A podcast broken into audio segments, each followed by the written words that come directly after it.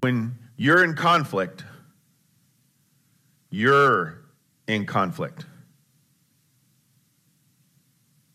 What was just said there? When you're in conflict, now you can blame someone else. You can blame mom or dad, or you know, if the kids would have listened, you know, my spouse just she won't. And not to blame Julie because she's never wrong. Um,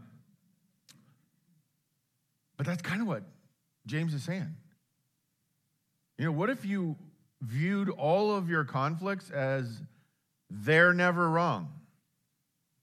If you're in conflict, you are the one in conflict. You are the one with the issue. You have a preference that um, is is, being violated. You have an expectation that is yet to be met. You have a concern. You have a fear, or you have a hope that you want to make sure happens.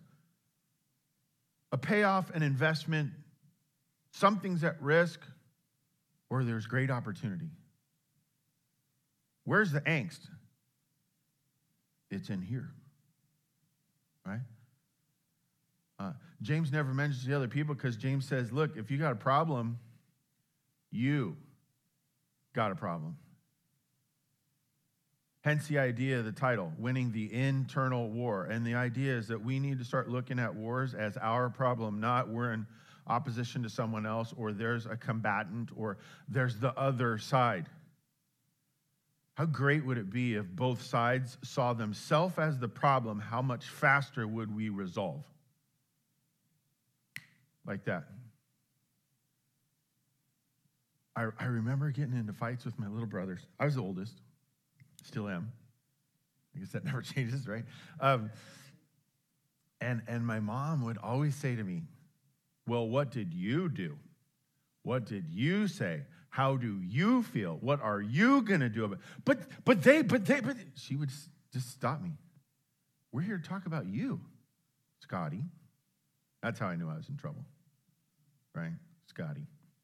Um, we, we might never get past verse 1. Uh, some people don't. Conflict is someone else's. Uh, it's the church's fault. It's the, my family's fault. Uh, the government did it. Um, the devil made me. And quite frankly, it's inaccurate right? People who fail to get beyond verse 1 kind of fail to have a relationship with the Lord, fail to succeed in their endeavors, fail to have real interpersonal interactions. Or how about just this? Fail. Have you met somebody who gets everything right, who has all the right answers, the best ideas. Have you heard somebody, you know, this phrase, and it's weird. You know, I have a better idea. How's that come across? You're talking about something, they say, yeah, yeah, that's pretty good, but I have a better idea. What'd they just do to you? Just shut you down, right? Just devalued um, what you bring to the table, who you are. Uh, what have they done to themselves? Elevated themselves. Right? We're going to get into some verses that talk about those who elevate themselves and those who lowly themselves. We're going to use different words for it when we get there. But um, let's see if we, at least today, can get beyond verse 1. All right? Let's find out about this war.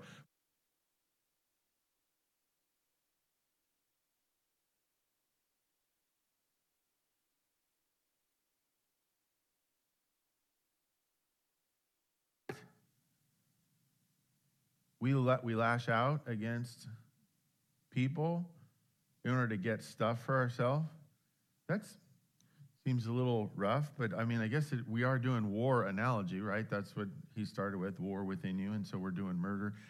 I want you to see something, and this this kind of sprung on me, and and, and this is my nerd e coming out, right?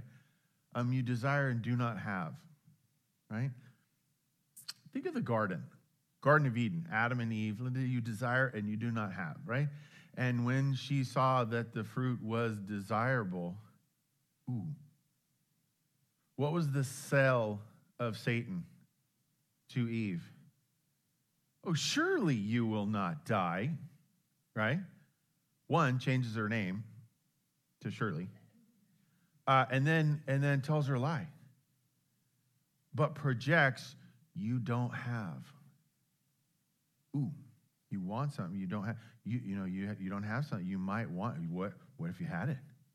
What would that look like? You would be like God, knowing good and evil.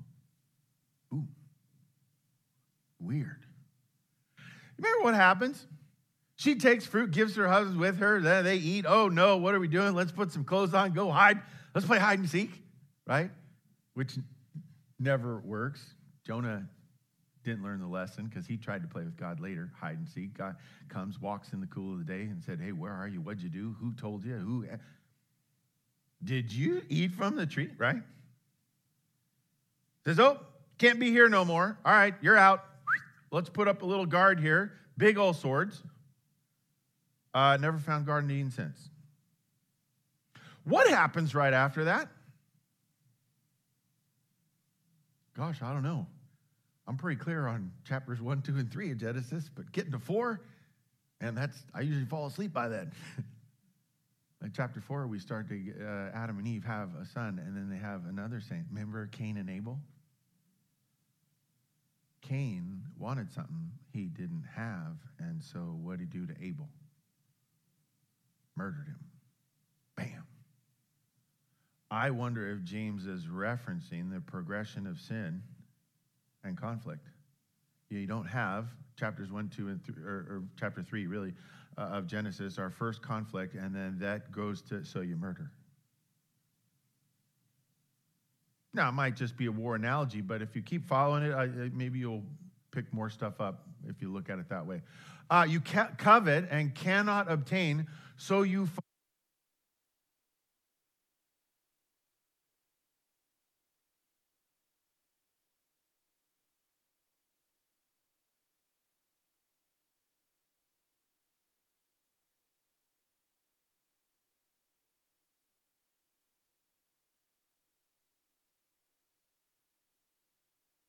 We're at a store or a restaurant. And, oh, uh, well, did you ask him?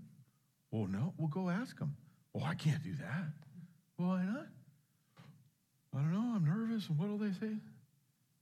How about they're nice people and you're nice people, and it's just an exchange of ideas, right? Getting your kids to order or do the checkout at the grocery store, forcing them into conversation to interact. Uh, don't, don't have. Why? Because you didn't ask. You're upset. You never even asked me. I love when they get mad at me and they never even told me about what they're upset about. Well, how was I supposed to know that? Did you tell me? No. We just assume it wasn't going to happen? I don't know. What does assume mean? right? Uh, they, this is the direction we go. You, you don't have, but you didn't even ask. And you a- ask who, by the way? According to James, who would we be asking? Okay. Uh, verse 3, look down or look up. Uh, you ask and do not receive. Oh, man, you could ask God for something. He say no. I love that one. You know, God doesn't always answer prayers. Oh, no, he always answers prayers. Just more than half the time he says no. I don't like that, but he always answers, right? You ask and do not receive because you ask wrongly to spend it on your passions. You ask the wrong question. Or you ask for the wrong reason. In a little bit, I'm going to show you a New American Standard Version, which is what I memorized this in growing up, my favorite version of the Bible, actually. Um, and it says it differently. It says, You don't ask, you don't receive, and, and because you ask the wrong way. And it says, Here's what the wrong way is to spend it on passions. What I leave out? To spend it on passions. Could you ask on the basis of passions and be okay? Say yes. Okay, good. You're good at least saying what I tell you to say. How could we make it a proper statement and leave spend it on passions? What would we put replace in there for your? How about capital H and end it with is? If you are asking based on his passions, God's passion, what Christ wants, where the Spirit's leading, generally, what's he going to say? He's going to, yeah. Oh, you want to start a church? Well, you're a moron. But we're going to do it anyways. Uh, I'm going to change all your plans, mm, maybe 2%. 5% maybe we'll do, but we're even going to do that differently. He says yes. Uh, problem is, uh, you do not have uh, because you don't ask. And when you ask, you ask for the wrong reasons. Just because you want something, just because you think something, just because you feel something or you witness something, doesn't make it true. It just means you had an experience or are having an experience. What's the rest of God say to how you think, how you feel, um, what you're experiencing? Watch this. Verse 4 You adulterous people.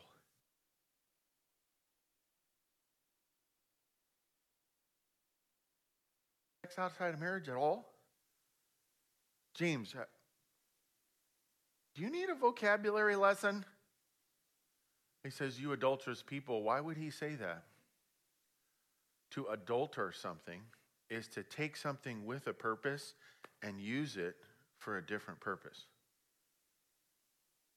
Now, we tend to take that and say, well, you know, your sex is designed for marriage between a man and a woman and uh, monogamy and your whole life and uh, after the ring ceremony and the whole thing and um, no one else. When you do your sexuality somewhere else, that's adultery, right? We think that's the only definition. No. Could you adulter your money? Oh, man. I thought second service showed up. Can you adulter your time? Can you adulter the efforts of another person? Twist them and use them for something else that's opposite of what they were intended. We take something of value and we trade it. We devalue what we had and we go and pursue something else. Why? Because we think, well, that's a good idea, but I got a better idea. Let's do this. And James says, uh, that's like adultery.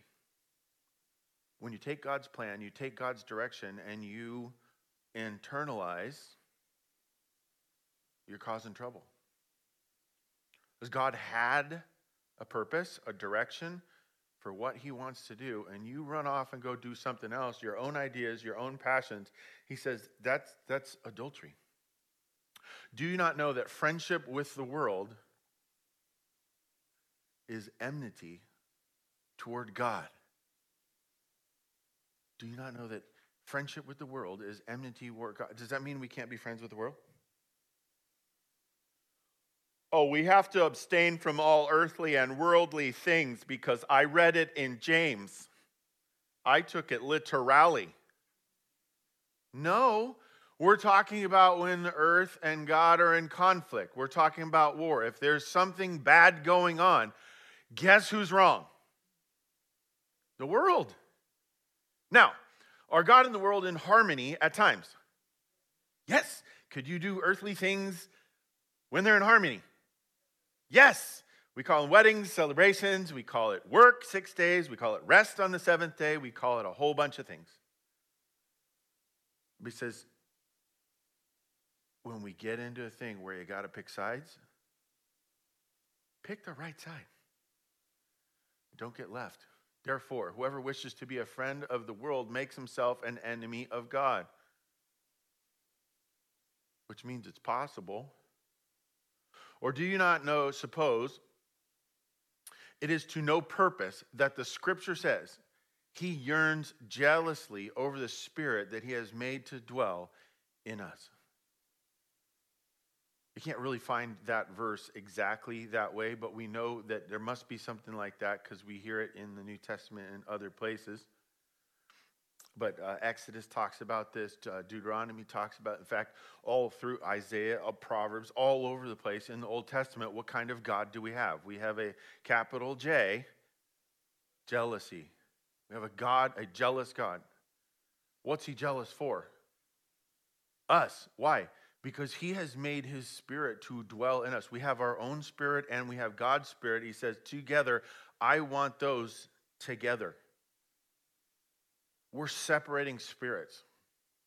When we go our direction and we, and we reject the way he wants us to go, um, and he says, uh, there's, there's a purpose to that. It's to, it's to draw you in. It's to draw you close. I stole that idea too. It's coming up here in a second. Uh, but he gives grace. He gives more grace. Verse 6. When you're in conflict, love, verse 6. That God has more grace than the conflict that you're in. No matter what your thoughts are or feelings, what your fears, all that stuff. Therefore, it says, God opposes the proud but gives grace to the humble. Peter quotes this. First Peter chapter 5, verse 5, I think. I don't know. Um, God opposes the proud but gives grace to the humble. Why? Why does he do that? Because we've adulterated God. He says, Hey, I'm of value and I have a plan, and you've taken that and you're going off the other direction. And guess what? I will oppose you. In fact, it's it's not, it's we have to be careful, like when we think of God the way we think of other people. Like if Keith and I were in conflict and I did something, he might react and try to oppose it.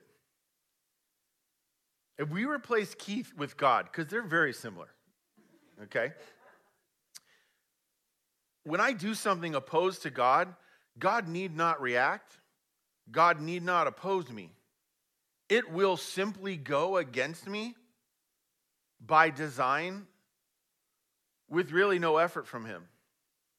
It's a lose for sure. Start the game behind, farther behind at halftime, and you might not make it to the final whistle. Like you might end before the game ends. There, there's no like God opposes the proud. It's almost like that's intrinsic. There's, there's no way for him to be other than that, right? But then watch this. But gives grace to the humble.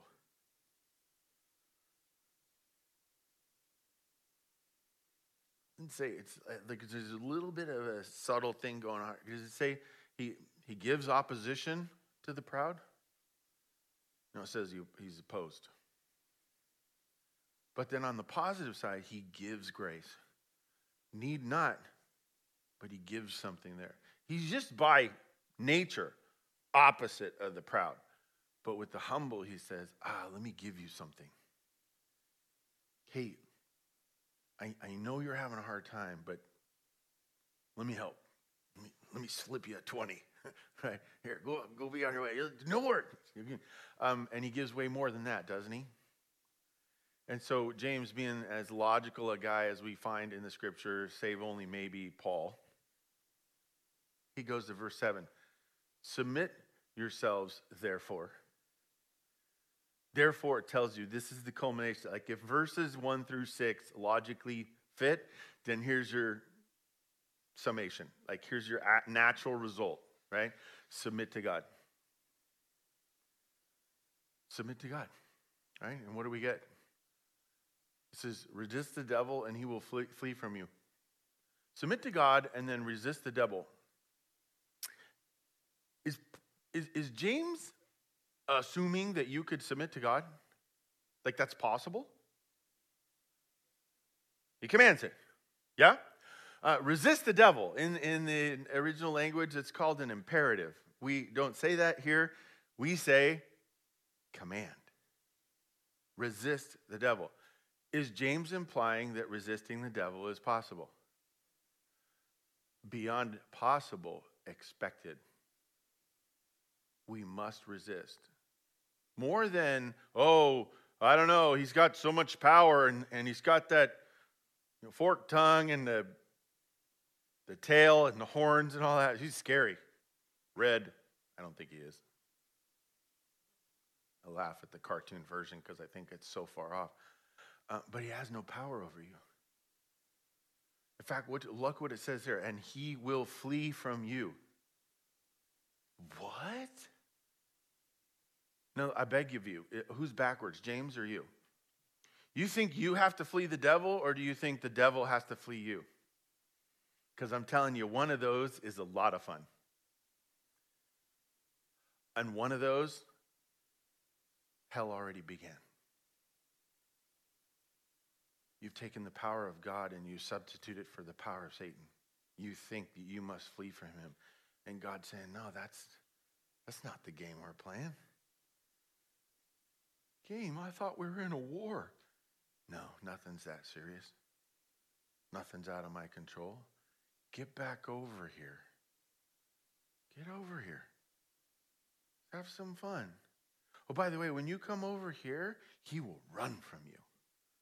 Not little like, I'll catch you later. No, sprinting to get away from you. Why?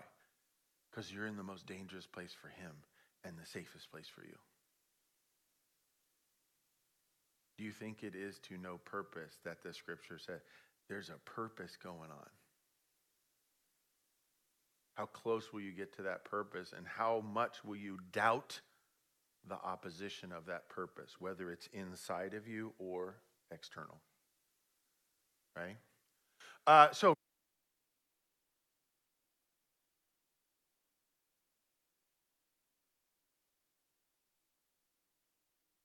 training thing down in San Diego called Operation Good News, where we do apologetics and um, evangelism training, the whole thing. And I would quote this almost every day when we would teach um, down there to these high school and college kids.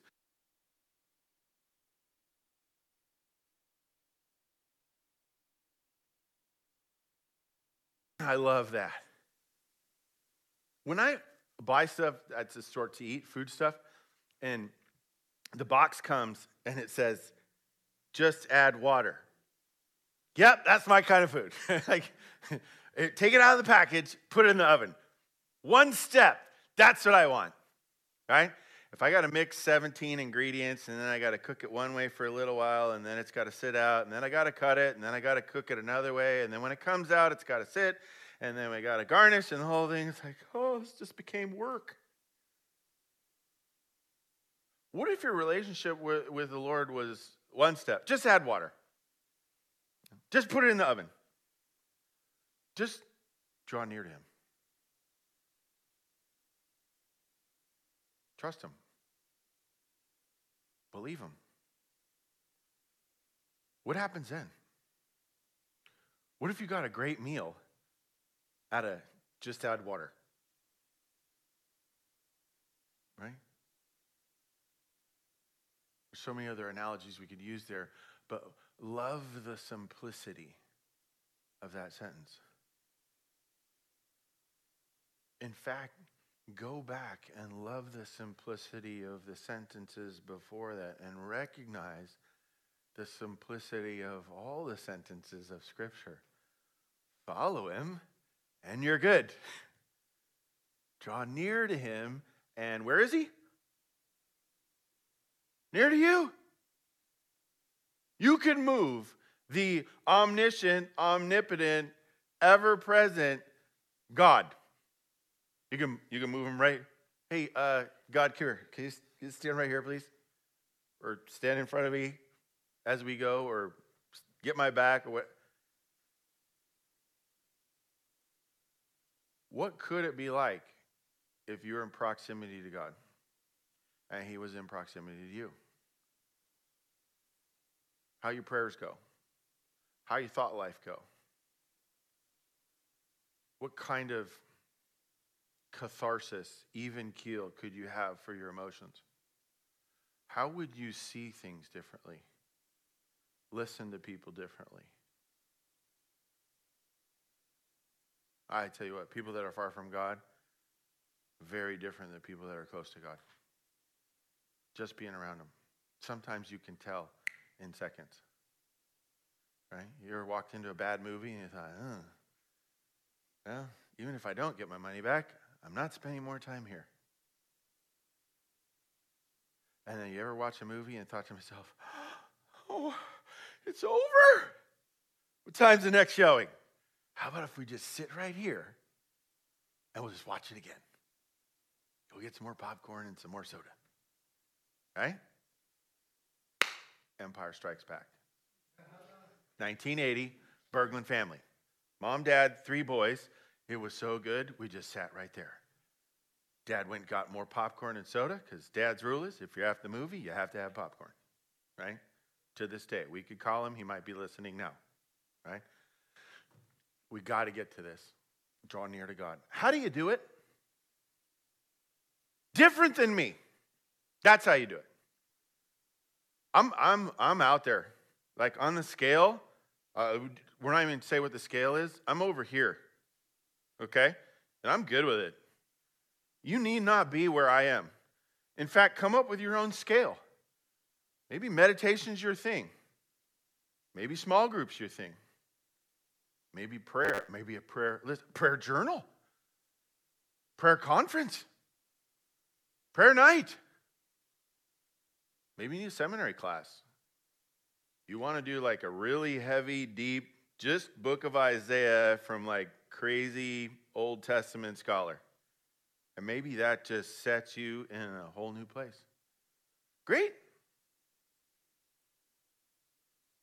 Figure out what it is. Figure out what draw near to God is and do it. Do it. Do it now. Okay? Uh, he will draw near to you. Cleanse your hands of your current war condition, you sinners, because you're at war with God. Purify your hearts. Why? Because you have passions, your passions. Like purify that out of you, you double minded. That's the phrase I want you to hear from that sentence double minded. You can't serve two masters. If you're pursuing your own thing, he's going to get left behind. If he, you're pursuing him, you're going to be left behind, except for he's going to drag you with him. Okay? The double minded thing is how we get really in trouble. Verse 9 Be wretched and mourn and weep. Why? Because you're in bad shape when you're far from God. You need not tell somebody close to God, draw near to God, and he'll draw near to you. Who do you tell that? Hey, hey, God's over here. You tell people that are far from God to draw near. So he's saying, uh, you should mourn, think of yourself as wretched, and you should weep. Why? Because you need to recognize your condition, your geography. Get out the GPS. Uh, directions, please. 22 minutes to get to him? 22 hours? I was looking for um, Buffalo Wild Wings the other day. I typed Buffalo, directions. Give me directions to Buffalo, New York. Quite a couple days, hours, right? Right? A little more. Let your laughter be turned to mourning and your joy to gloom. And then here's the, the result, verse 10. And this is the top of your outline. This is the one I put on your notes, right? Humble yourselves before the Lord, and he will what? He will exalt you. If you're climbing the ladder, you're climbing the chain, you're trying to gain, get, take, earn, get status, what's he going to do? Like dad always said, don't get wise, bubble eyes, he'll knock you down a peanut size. Right? If you follow the Lord, no matter how far back, how low you think, oh, he'll drag, he'll pull you in. He'll pull you up. Uh, we have to know our condition. May the Lord bless the reading of his word. Amen. Amen. All right, let's get to it. Your external world is dictated by your internal war. That's backwards, by the way. Your external word world is dictated by your internal war. That's backwards because most people are reacting to what goes on outside of them. Oh no, my boss. Oh no, my checking account. My family. Our country, this virus. No. For with God, there nothing will be impossible. And I can do all things through Christ who strengthens me. My external world, does not dictate who I am. What goes on inside of me dictates my outside world. In fact, if we rewrote this, we'd write it this way Your internal world war dictates your external world.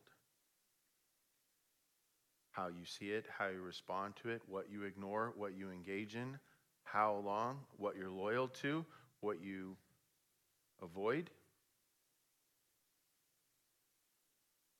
Your vocabulary that you choose to use, the emotion with which you respond. You get to dictate all those things. We see it in verses uh, 1 through 4, right? Your passions are at war within you. That's verse 1. Verse 2, uh, you don't have because you don't ask. That's an internal thing. You spend it on your passions. Verse 3. Verse 4, you adulterous people, you take things of value, namely God, and you trade them for a couple magic beans. Those don't exist. Matthew um, says it this way, chapter 23, verse 12. It's actually Jesus speaking. Uh, it says, Whoever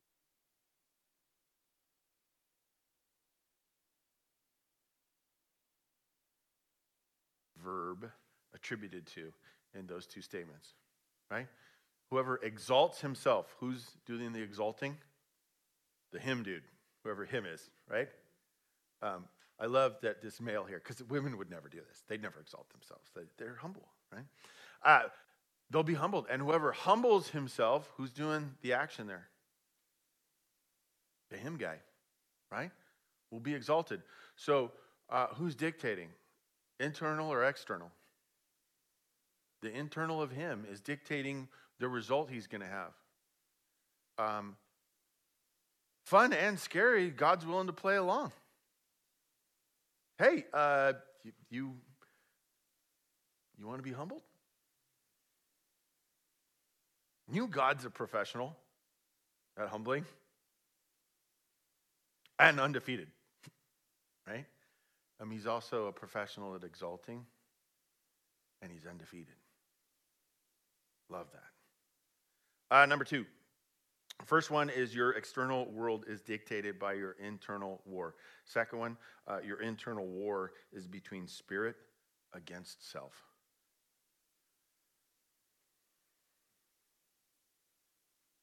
Shouldn't that say, shouldn't that say spirit and self is between spirit and self?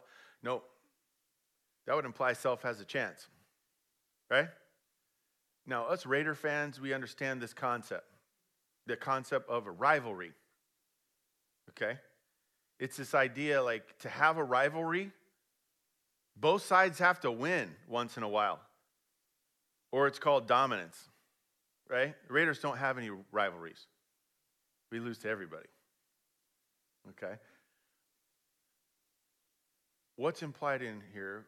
Who's winning and who's going to dominate eventually? Spirit against self. Who's losing? Self. Who's winning? Spirit. God said, I will. And in that day, I will. You have heard it said, but I say, you know, God almost never does conditional or partial. He says, this is the way it is. Get with the program. I love um, mean, four, five, or yeah, four, five, and six talk about this, but I love the New American Standard. This is one I learned this in back when I was in high school. It says, You ask and do not receive because you ask with wrong motives. You ask wrongly, is how ESV says it. NASB says, You ask with wrong motive. What's your motive? What's driving you? I just I love the way it says that better. It's why NASB is my favorite because it's it's ultra um, literal. It trans. It doesn't even do change the word order to make it sound better in English. It tries to stick to original Greek word order. I love the work that it forces you to have to do. When it brings out things like, "Hey, your motive's wrong." So you may spend it on what you request, on your pleasures. We've got to we've got to figure out how to let the Spirit win sooner. It's going to win eventually. But what if he won today? What would rest of day look like? Tomorrow, next year? What would interactions with people be like? How would that um, parent child thing go for you? If your goal was neither to appease the child or cater to parent, but where's the spirit in this? All of my interactions go differently when I think that way. And better, they go better. Lastly, number two is internal wars between spirit against self. Number three, and last, uh, the winning battle plan is submission, humility, and proximity. James says, Submit therefore to God. Right? And then it says, first act of submission, resist the devil. He'll flee from you. Yeah, that might be the hardest piece for us, the whole submission thing. What does submission do? Submission is the ability to recognize an authority outside of yourself. And it becomes this dirty, just nasty four letter word obey. See, when you have an external authority and you're willing to recognize it, you're willing to do, follow, go, cooperate, communicate, make an effort. And James is saying, look, that, that's, that's your MO with God. For it to work, for it to go well, for it to change starting today, you have to submit to God. You need to obey God. You need to listen to God. You need to draw near understand and know him, right? We, we heard that a couple verses ago, a couple Sundays ago. Submit to him, and then, and then much like it, kind of like the twin brother, is humility. You know, humility is, is, infectious, contagious, because if you can humble yourself before God, all of a sudden, uh, what happens to your relationship with Keith or Wanda or Fred?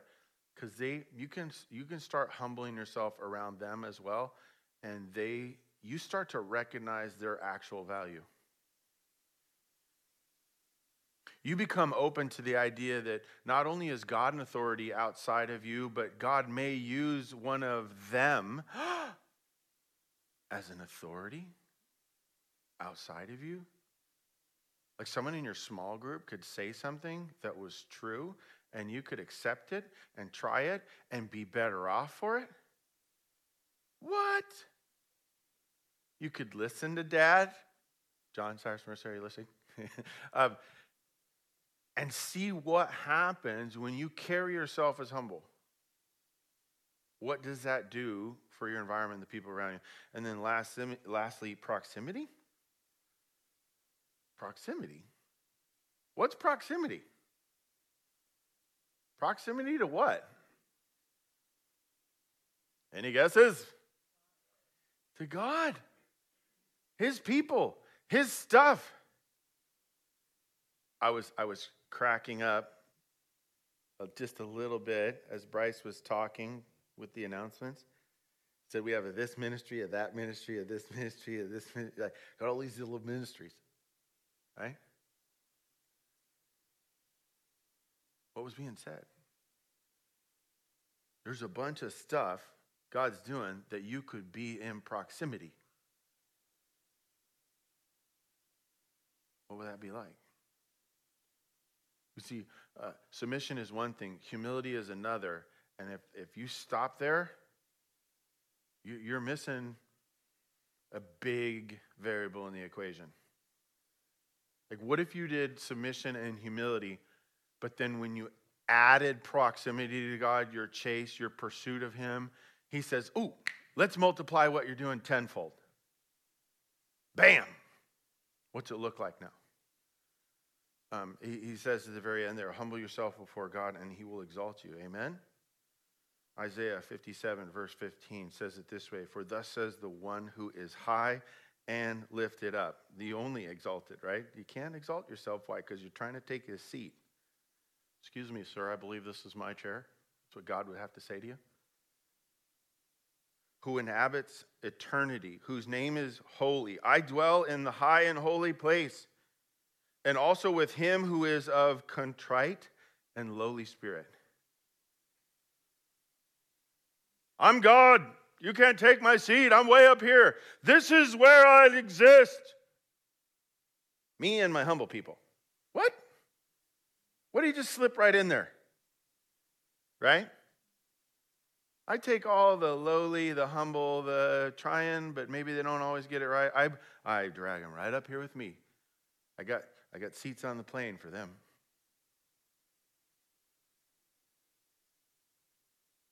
To revive the spirit of the lowly and to revive the heart of the contrite.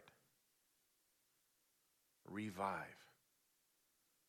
We're going to have revival I use that word all the time. I was talking to um, a guy I've known in ministry who used to be in my student ministry. He just took his first lead pastor position.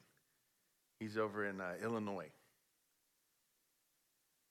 And I'm talking to him, and, you know, he's like, Yeah, it's weird. I'm the only person on staff. There's like 70 something people in the church. They haven't had a lead pastor for four years. The last guy retired. They've been trying to fill stuff since. And everybody around here is talking about revival. And I've been asking people, when you say that, what do you mean? It's the weirdest thing. Everybody has a different answer, but they all want it. Revive. Revive is a reference to life, vive, vital signs, right? Uh, re again life again. God says, I want to bring life again. And for every person, different person, I got a different definition for that. Amen? Just like every different person draws near to God in a different way. Amen.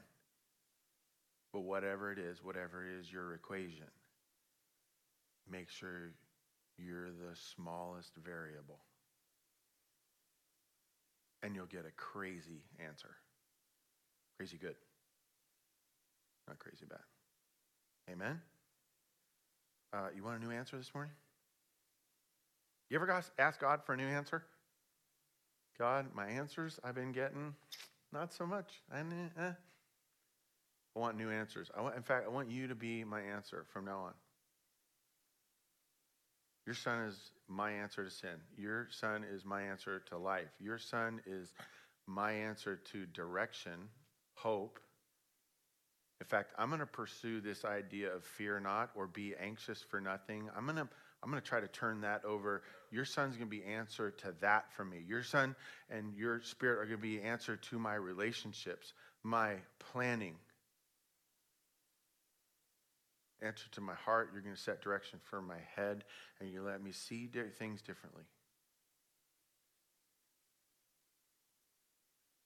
Never made that decision. To make it today. Bible says today is the day of salvation. Don't wait. You're missing days. Lord, thanks for this morning. Thanks for the idea that we can have life again, uh, that we can have access to your word, to your spirit, uh, to your plans. Lord, we can make mistakes or be far from you, and you can draw us near. I thank you for what Brent said a couple weeks ago the idea that we can do it in all the little things and that you do it in all the little things. I pray, Lord, you'd help us to do just that. And for anyone here this morning, Lord, who needs to make that decision, I pray that they do it. That they'd ask, that they'd change. Like the people we saw in the videos that Mark shared a couple weeks ago. Make a decision to humble themselves and exalt you. If that's you this morning, either here or online, maybe that's how you say it. Lord, from now on, I'm going to humble myself and exalt you. Come into my life, take over. I accept your Son as Lord and Savior. If that's you, let us know. Lord, thanks for the offering that we're about to take. Thanks for the report on things we're continuing to be a part of as a church. Thanks that someone could stand up and say, We have a ministry, a ministry, a ministry, and a ministry. I pray you bless them all. through more than just this offering. We pray this in your son Jesus' name. Amen.